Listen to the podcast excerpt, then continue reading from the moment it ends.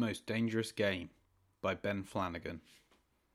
Following a bunch of Republicans who were chased down for blood sport by rich liberals, The Hunt was postponed by Universal after Donald Trump tweeted, The movie coming out is made to inflame and cause chaos. He wasn't wrong about its intentions, but Craig Zobel's satire is occasionally toothless. Less Team America World Police than The Running Man, it's a solid piece of Blumhouse fare that uses its own genre awareness to send up political negligence. Zobel presents this hunt as Manorgate, a conspiracy theory peddled by QAnon types that liberals enact as a sort of moral lesson on Facebook commenters, including a compelling Betty Gilpin. Its eventual release date on March 11, 2020, made it an unlikely kin to Bacurau, the ingenious film from Kleber Mendonça Filho and Juliano Dornelles, which was receiving its art house rollout after winning the jury prize at Cannes 2019. But both films had their theatrical runs cut short, victims of the coronavirus lockdown. In Bacurau, a small Brazilian village is taken completely off the grid by American tourists attempting a massacre who get more than they bargained for. Watching these films together on VOD, where they now reside, it's hard to ignore their similarities in illustrating the rich poor divide through sick kills.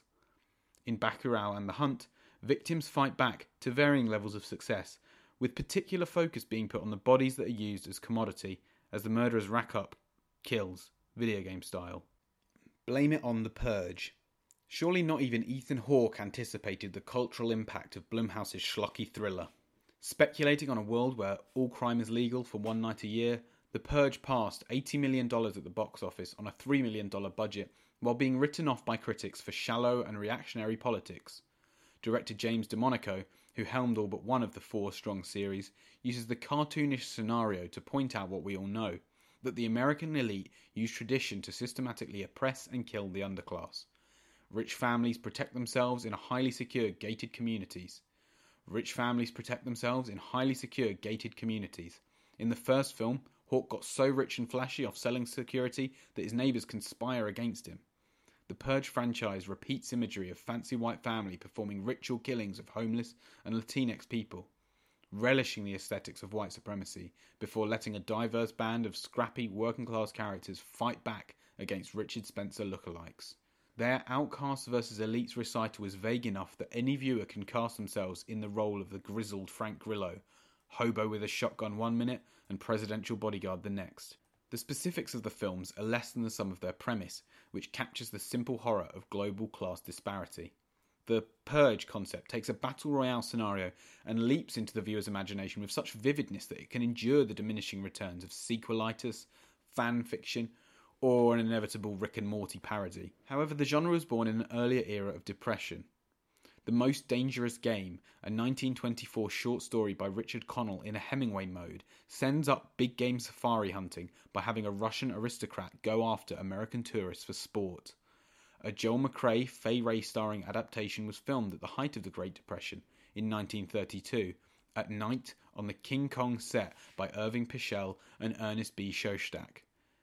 It has much of Kong's exoticism and mystic violence, the callous Russian aristocrat who preys on McCrea's big game businessman draws lines between the rich and the really rich. In April 2020, the much maligned streaming service Quibi readapted Connell's story into a vehicle for Liam Hemsworth, with Christoph Waltz stretching himself to play a sophisticated, verbose hunter. But the genre's growth into a wider reaching purge leaves Waltz and Hemsworth biting its dust. Purge presents a clear class dichotomy that f- ignores how factors like race or disability might impact intra-class power, and then allows for viewer catharsis when the victims inevitably turn the tables on their attackers.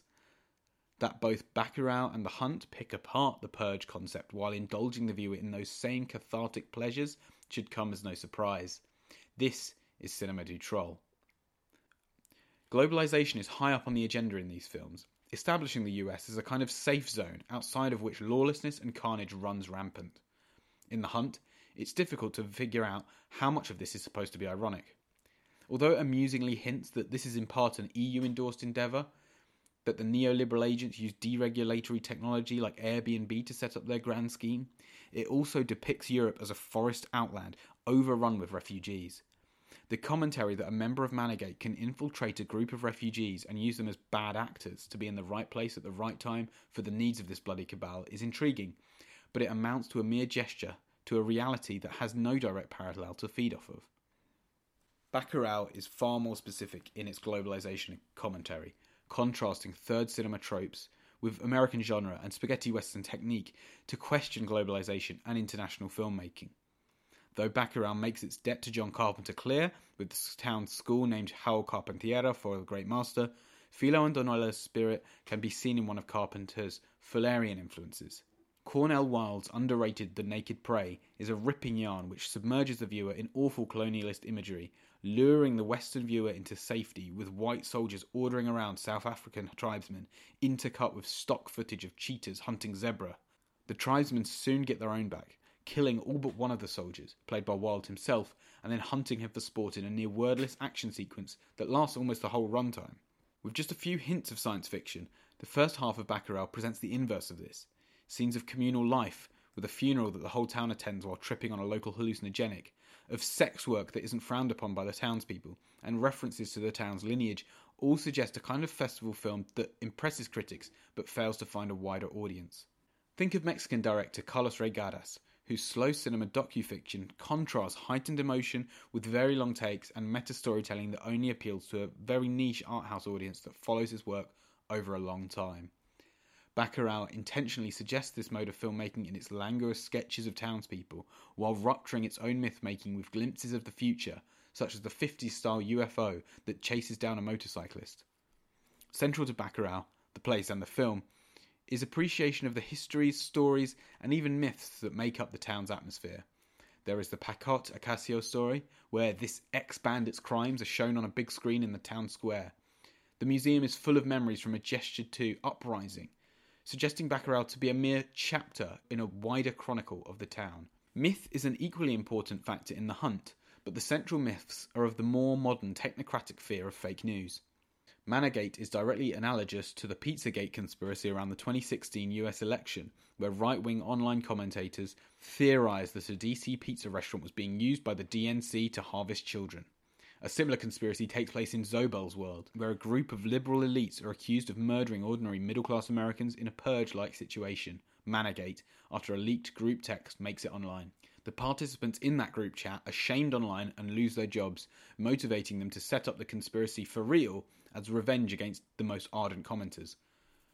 Technology is aligned with Manorgate, who use social media data to track down their victims and set up a simulated version of the Manorgate conspiracy based on online imaginings. The Hunt's analogy rests on the notion that the libs stage a real Manorgate as retribution for the fake Manorgate myth propagated by MAGA. That the libs themselves came up with the scheme, joked about in a leaked text chat adds a further complication, and one that's quite difficult to follow as a straightforward analogy. The implication appears to be that if fake news reports outlandish conspiracies that resemble movie plots, there is often a germ of truth to them too. Pizzagate itself may be false, but many DNC and RNC higher ups appear in the Jeffrey Epstein Black Book. Abuse is rife among the liberal elite, but the hunt implies that abuse is a response to provocation rather than a perk of power. Though it sees Europe as the Wild West, every American character is trying to get one over on the other. The future resembles a techno fascist nightmare of benevolent data collection. It made me think of Isaiah Mendina's big tech propaganda failure, Inventing the Future, which imagines a world in which socialism is achieved through tech companies sharing their resources so that the universal basic income supported proletariat may leave their bodies and form a hive mind. It's laughable wish fulfillment, and what wish, makes the viewer long for the violent cruelty of the purge, which may at least rid us of the MacBook class. Both Bacurau and The Hunt understand this. These films are savvy enough to understand that myth now translates as cultural signification, casting appropriately winking antagonists to situate the film in a wider pop cultural tapestry. Udo Kier's smirking German mercenary, who trains and leads the tourists attacking Bacurau, encourages the viewer to point Nazi at the screen – a blurry picture framed and hanging on his wall has overtones of Joseph Mengele, featuring a bunch of strapping blonde men doing salutes outside an Amazonian house. Filho Dornelles know that their audience is thinking this, so they prod at the Ira Levinian stereotype by having Kier laugh and dress down a brash American for using the NZ word. Nazism is an essential part of Brazilian myth, a conspiracy theory that predates even Pizzagate. If Bacurau lampshades its own cliche as a use for triteness, then The Hunt finds new ways to subvert its own myth.